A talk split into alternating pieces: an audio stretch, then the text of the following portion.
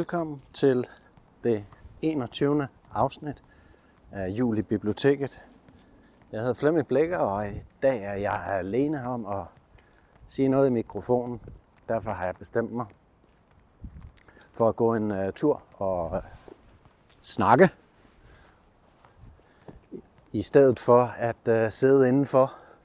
Jeg har også været lidt forkølet de uh, sidste par dage her, så uh, jeg er blevet hjemme i dag, og nu trængte jeg til at komme ud. Jeg har fået det lidt bedre, så det er dejligt at komme ud og få noget øh, frisk luft. Det skal ikke handle om mig.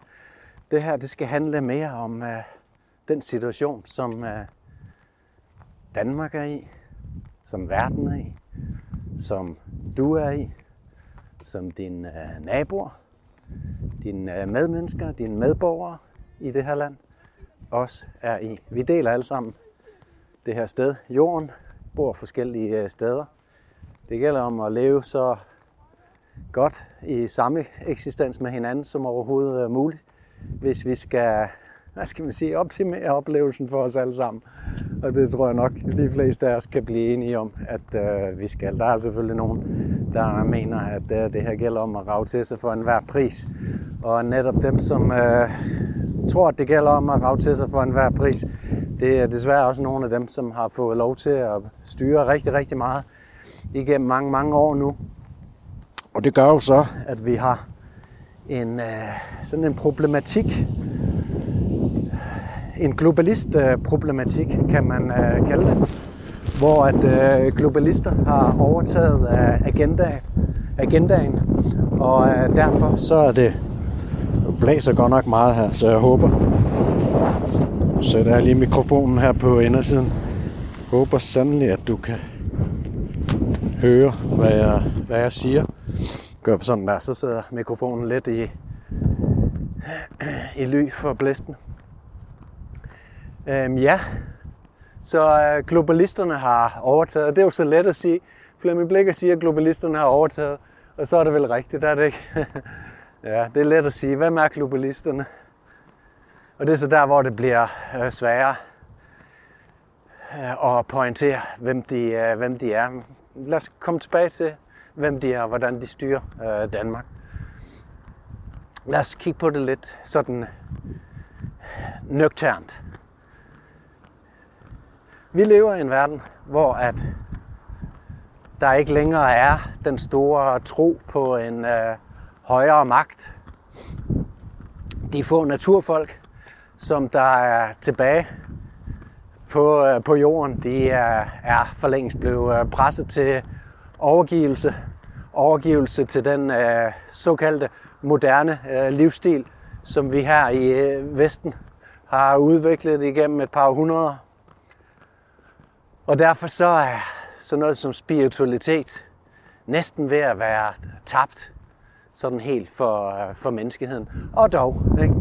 Fordi der er jo sådan en uh, spirituel opvågning i uh, gang, hvor at uh, folk ligesom uh, forlader de her gamle uh, religioner, og sådan tror lidt mere på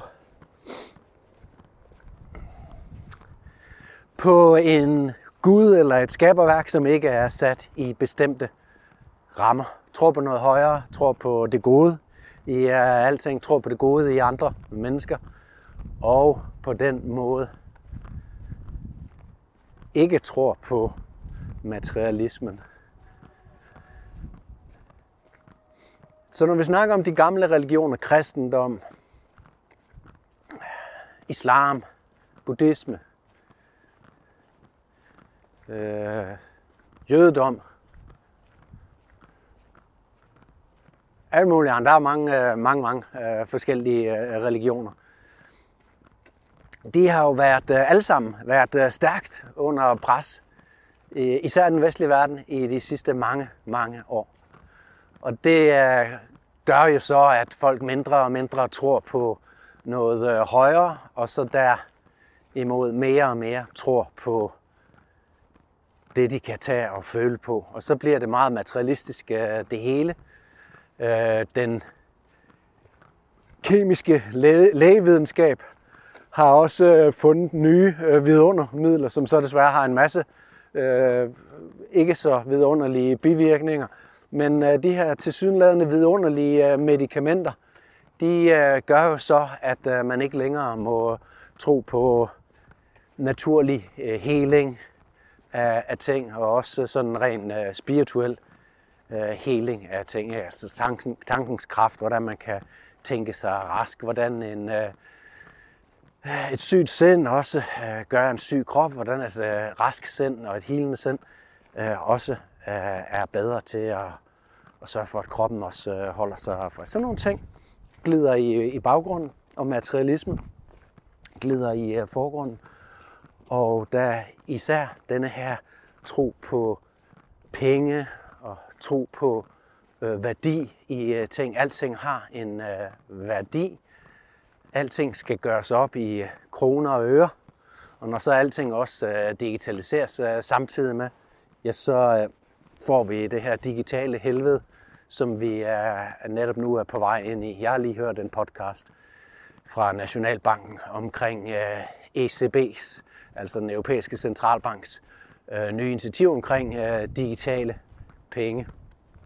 Og så sidder der sådan to øh, centralbanken, eller øh, Nationalbanken, skal lige sige, Nationalbanken den er hverken national eller en øh, bank, sådan som vi forstår begrebet øh, bank.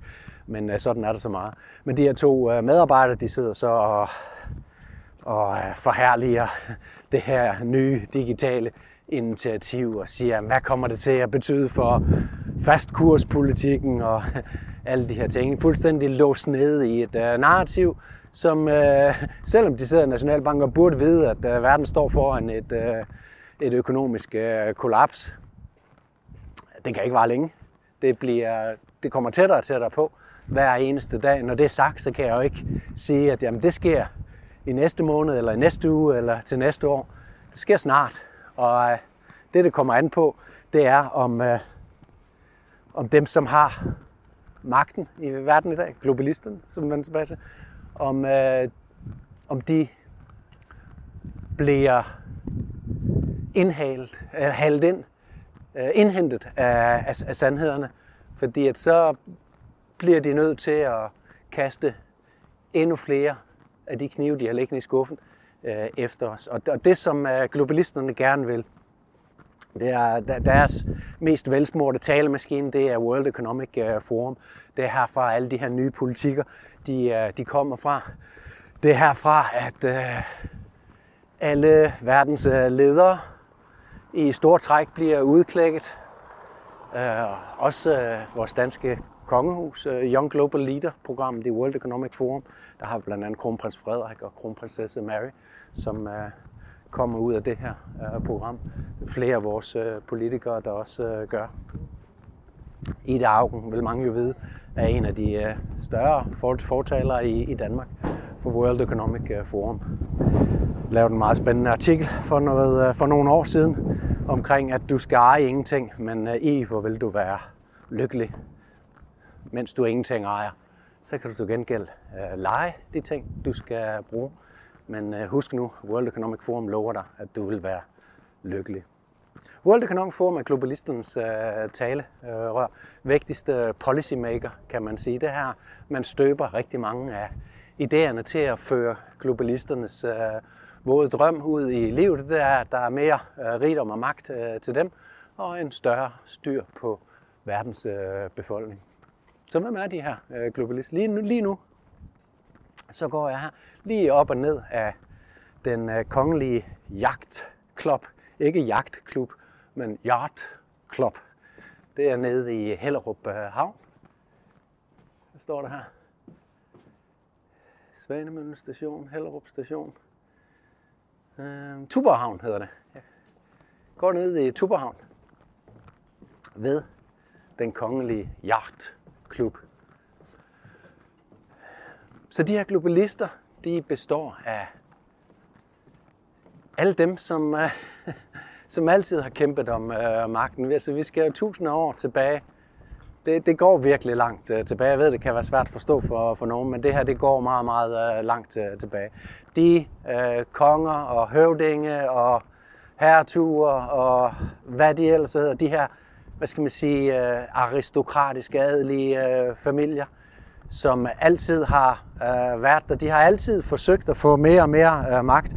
Nu foregår det bare på en, øh, på en ny måde. Man kan sige, siden det øh, engelske øh, imperie, det øh, gik i opløsning, eller i hvert fald blev minimeret til det, der er i, øh, i, øh, i dag. Det har stadigvæk sine fangarme ud, Øh, skal man endelig ikke tage fejl af. Men siden at det engelske imperies øh, tid ligesom var over, øh, og så den, det her nye globalistiske øh, uh, imperie har, har taget over, der har det altid været de her kongefamilier, adelige familier, som har kæmpet om, øh, om magten.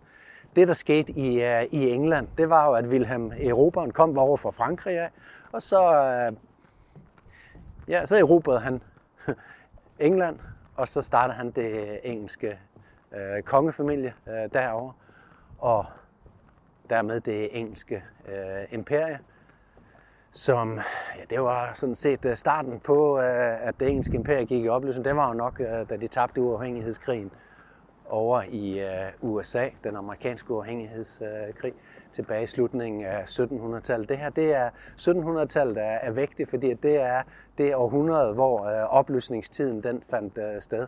Og det her, hvor Europas befolkning begynder at tænke mere over, jamen, uh, hvem, hvem er vi? Hvad er retfærdighed? Hvad har, har en, øh, en, en bonde lige så store rettigheder som en, øh, som en adelig, som en baron? Eller er de simpelthen født forskellige, og dermed har forskellige rettigheder her på, øh, på jorden i, i det øjeblik, de bliver født ind i, i, øh, i, i verden. Det er sådan nogle ting, naturens principper, altså det er sådan nogle ting, som øh, oplysningstidens øh, filosofer, de begyndte at stille spørgsmålstegn ved at filosofere øh, over. Og det gav så anledning til nogle revolutioner under Øh, især under, altså i slutningen af 1700-tallet har vi jo den franske revolution, som ligesom bliver banebrydende for en masse andre øh, revolutioner. Også banebrydende for sådan en som, øh, som Napoleon, som jo er et barn af den franske revolution. Og når der kommer en aktion, som de her revolutioner kan siges at, at, at, at være, så kommer der også en reaktion. Og det er så her, hvor at alle dem, som havde magten hidtil, de så forsøger at erobre den tilbage igen, og det det lykkes rigtig, rigtig godt med. Til øh, jer, der ikke har set den her film om, om Napoleon, øh, som aktuelt går i biograferne lige nu, så kan jeg da varmt anbefale at gå ind og se den, så kig eventuelt, øh, se den eventuelt med hvad skal man sige, vågne øjne og øh, forstå, at øh, det, der sker i slutningen, det er, at øh, altså i det hele taget, så Napoleon er er for det franske øh, folk. Han er imod det her aristokri, han, aristoki. Han er imod, at øh, han gør godt nok sig selv til kejser i øh, processen og bejler også til at blive øh, forgiftet sin øh, familie ind i, øh, i nogle af de andre adelige øh, familier. Begår sådan set lidt den øh, traditionelle fejl, øh, kan man sige der, og vil måske endda sig selv være blevet opslugt af, af, af det her øh, system, hvis det var lykkes øh, for ham.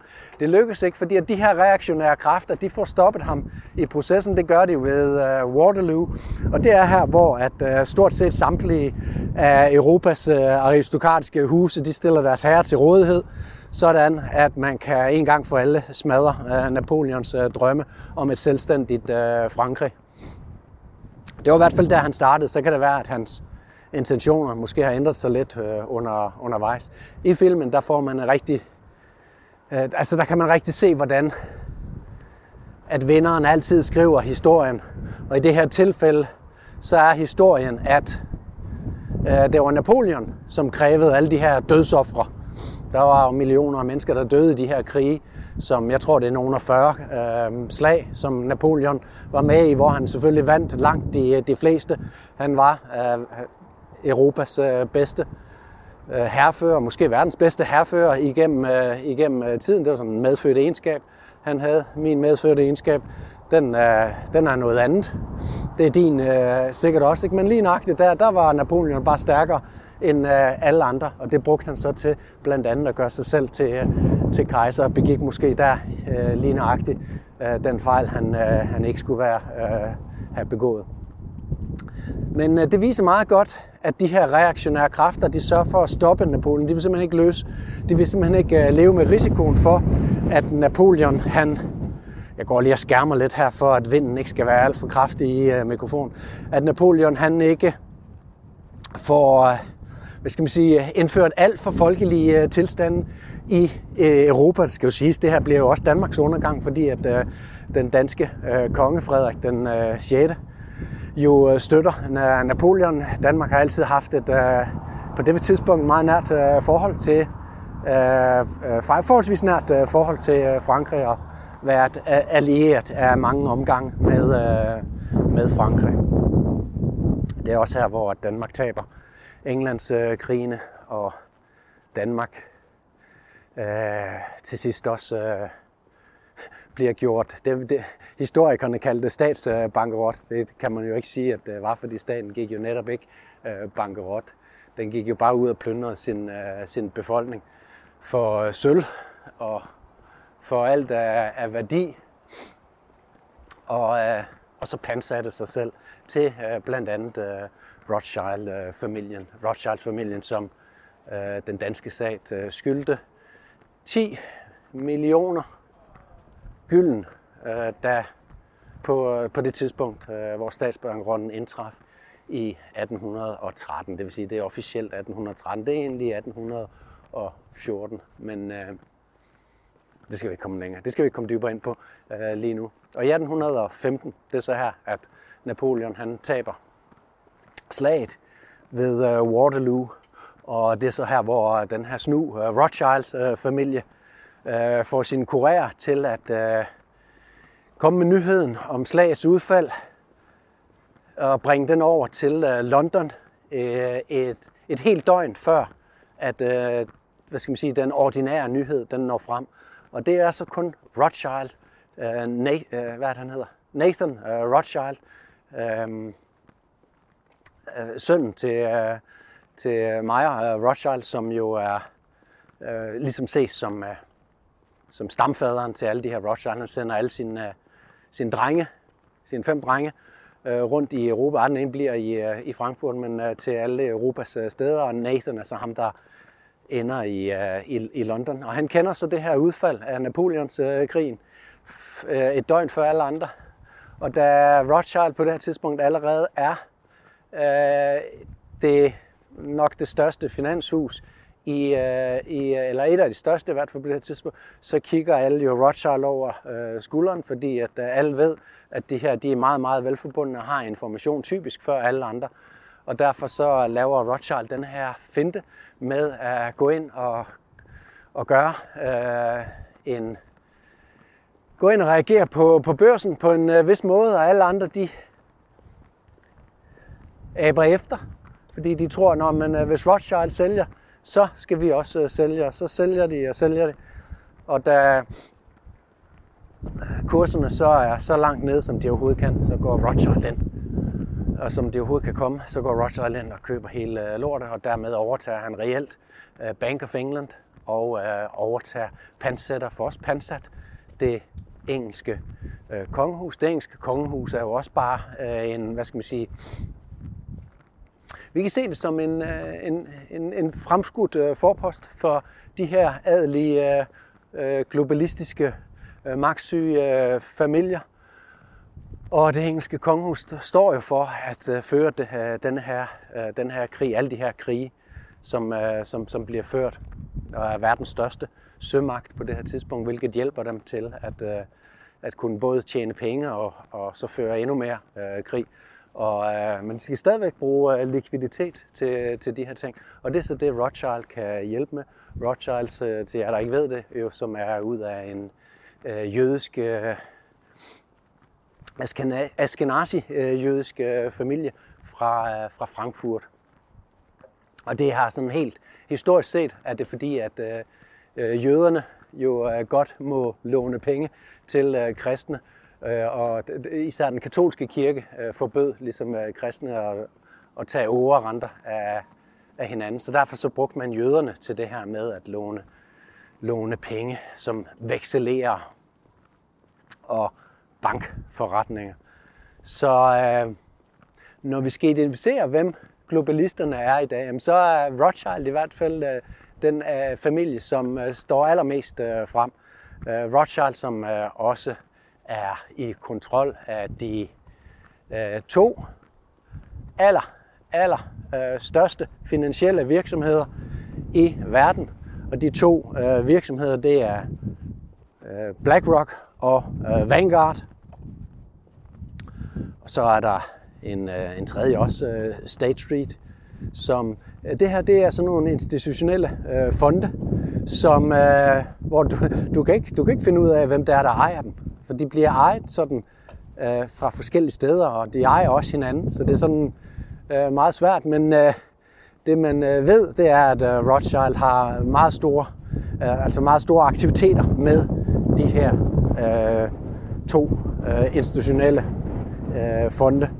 Og, øh, og, og derfor er det næsten at sætte Rothschild lige med Vanguard og BlackRock, og BlackRock og Vanguard lige med øh, Rothschild. Men det er bare en af mange øh, familier. Det her det er jo et, et netværk af en øh, magtelite, som altid har været der, og så har der selvfølgelig været øh, skiftende øh, familier, som for eksempel Oldenborg-familien, som jo øh, ligesom havde øh, kongemagten i øh, Danmark, indtil at øh, Christian den 9. Øh, overtog den i 1863, sådan at øh, Glücksburgerne, som var Augustenborg-familien, øh, at øh, de overtog kongemagten. Det er dem, der har den i dag. Og det, der er sket siden 1863, øh, det, er, det kan man læse om i den bog, jeg har lavet, som hedder Illusionen om grundloven. Den kan købes både det ene og det andet sted. Jeg er ikke sikker på, at den helt er gjort øh, øh, tilgængelig øh, alle steder. Men lige om lidt, så kan du købe den alle steder, om ikke andet end på min hjemmeside, der hedder de tre fiktioner.dk. Illusionen om øh, grundlov. Der kan man se den øh, historie, der er blevet øh, skrevet siden øh, 1848, hvor at, øh, man satte arbejdet i gang med at lave en grundlov for Danmark. Og så meget kort efter, så kommer den her Glücksborg-familie ind og tager over. Og det er interessant, at de også tager over i Grækenland akkurat samme år, som de tager over i Danmark, nemlig 1863. Grækenland, der måtte de jo så flygte fra i 1973. Og grækerne, de er, har sådan en lidt unik øh, situation i uh, verden i dag, og så kan man selv regne ud, hvorfor det er sådan. Ja, måske har det noget med det kære Glücksburg hus at øh, gøre. Prøv at spørge dronningen om, øh, om, om det. Jeg er ikke sikkert, at du får et svar. Jeg får i hvert fald ikke øh, svar på øh, mange af de spørgsmål, som jeg stiller til hverken øh, ministerie, kongehus eller andre myndigheder i, øh, i, øh, i, i Danmark. Måske er man bare ikke interesseret i, at folk skal vide, øh, sandheden om, hvordan vi er kommet frem til, at øh, Danmark i dag, måske i dag, nu øh, overdrager sin suverænitet til øh, USA. Lars Lykke Rasmussen er rejst til øh, Washington for at mødes med Anthony Blinken for at underskrive forsvarssamarbejdsaftalen, øh, som blev annonceret her for to dage siden, den 19. december. En øh, forsvarssamarbejdsaftale, som øh, giver amerikanerne mulighed for en uopsigelig øh, periode. Det er en uopsigelig aftale. En periode på 10 år, hvor at øh, amerikanerne kan placere det antal soldater med det antal våben, som de har lyst til på dansk jord. Det er så især flyvestation Aalborg, Skrydstrup og øh, Karup, at øh, de er blevet øh, henvist øh, til. Det er højst sandsynligt ikke en øh, begrænsning. Desuden er amerikanerne meget stærkt øh, til stede allerede i den her udvidede øh, Esbjerg øh, havn, som er en øh, NATO-havn.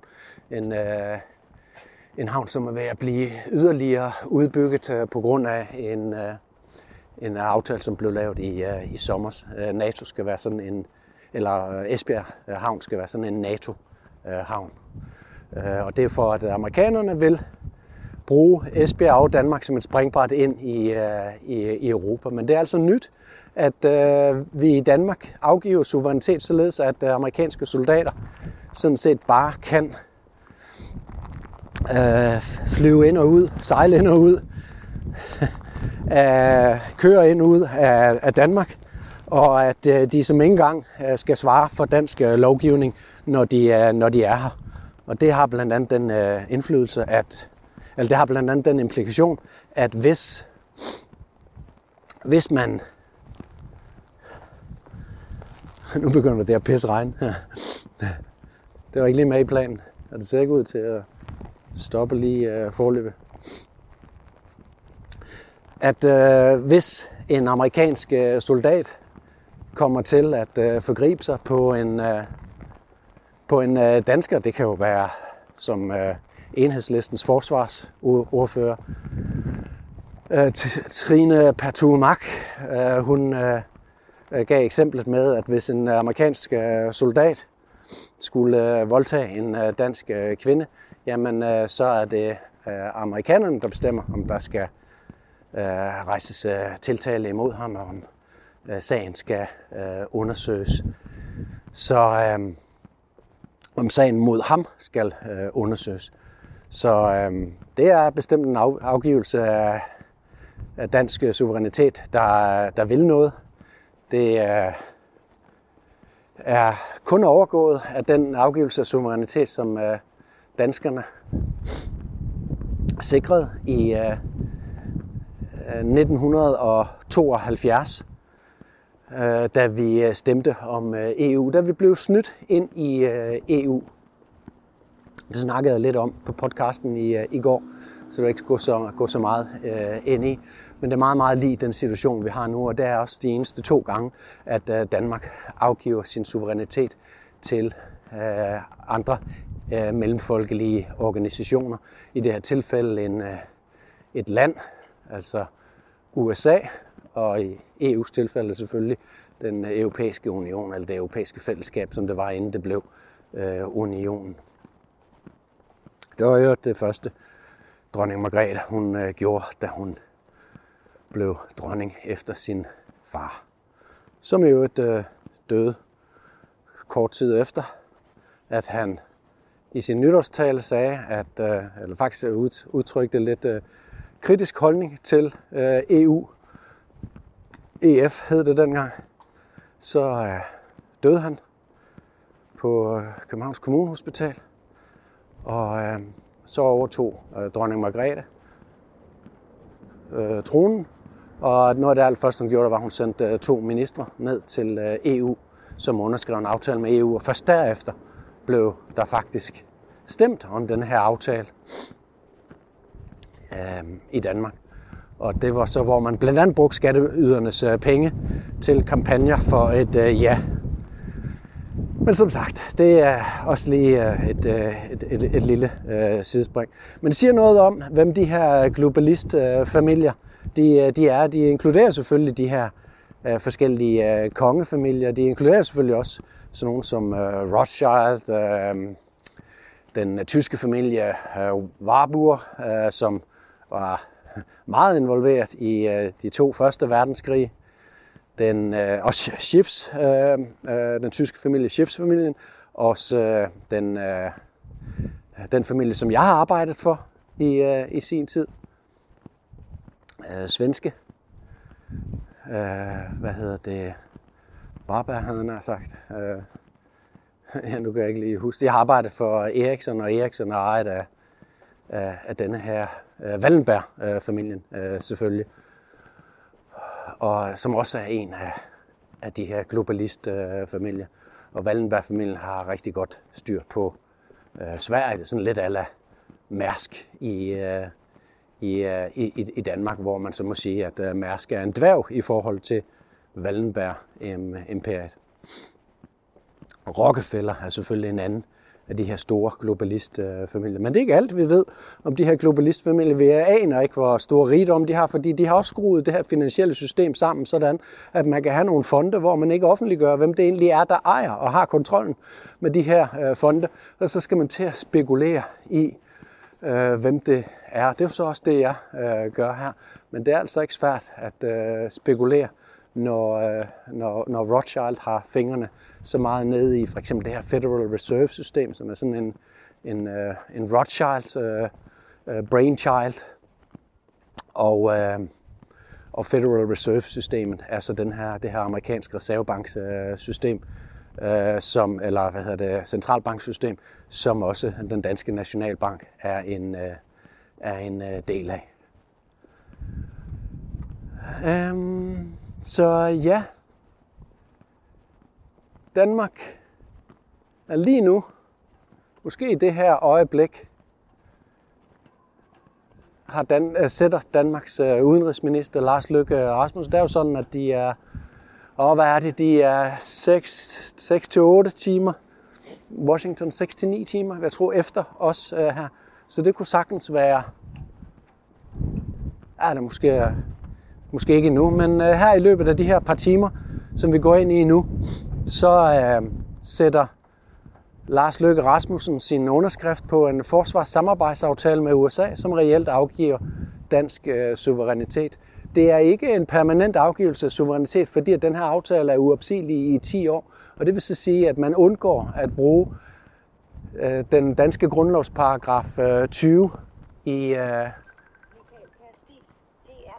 CD5. Hej Michael. Michael, jeg er lige ved at indtale en podcast, så må jeg lige ringe tilbage til dig. Det er godt. Hej.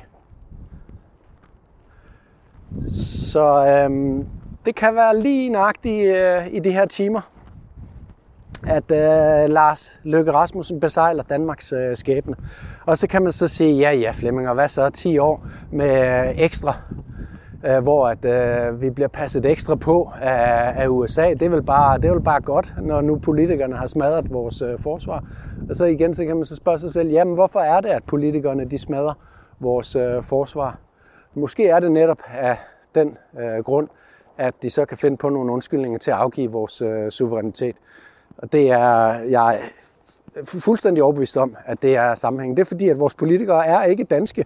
Altså, det er ikke dansk øh, tænkende. De er karrieretænkende, og de er profittænkende, øh, ligesom alle andre i samfundet i øvrigt. Øh, profitmaksimerer for sig selv. Det vil sige, hvad der gavner mig mest. Mig, mig, mig, mig, mig. Det er, det er ego-orienteringens alder, vi er, vi er i. Hvad der gavner mig mest, det er det, jeg går med. Og det gør politikere selvfølgelig også, og især øh, politikere, fordi der er så meget på spil. Og øh, derfor så øh, smadrer de vores øh, danske forsvar og sørger for, at øh, amerikanerne skal passe øh, på os. Den amerikanske krigsindustri er den mest øh, magtfulde i hele verden og er også der, hvor der er aller, aller flest øh, penge. Når vi har sådan et, øh, en krig i Ukraine. Med en krig i Ukraine at gøre, så er det forsvarsindustrien, som har kronet dage. Og når øh, Israel så starter sådan en, øh, et, øh, en hævnaktion, som de jo kalder det, på Palæstina, så får de testet en masse nye våbensystemer, nye droner.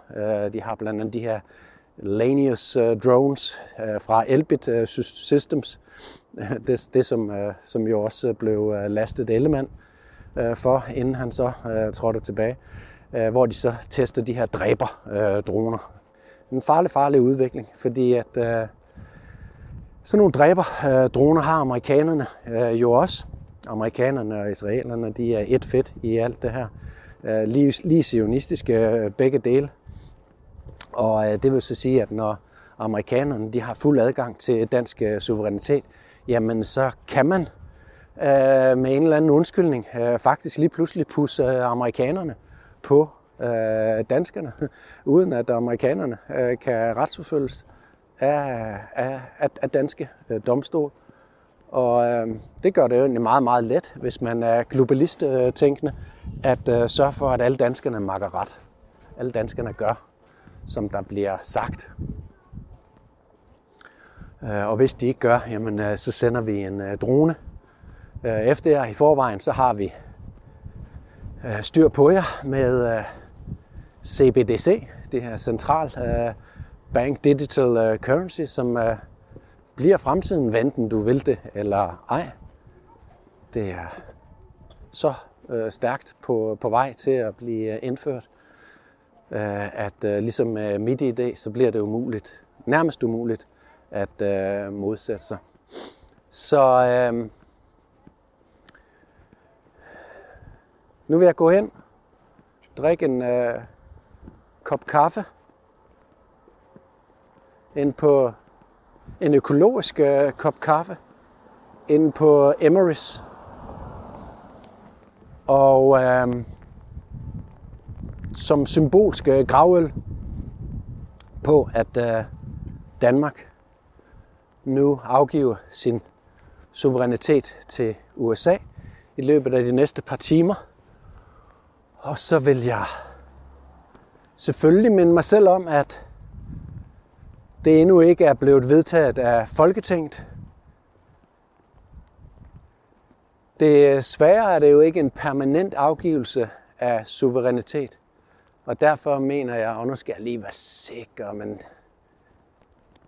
øhm, så er det kun paragraf 19, og det vil sige, der skal sådan set, øh,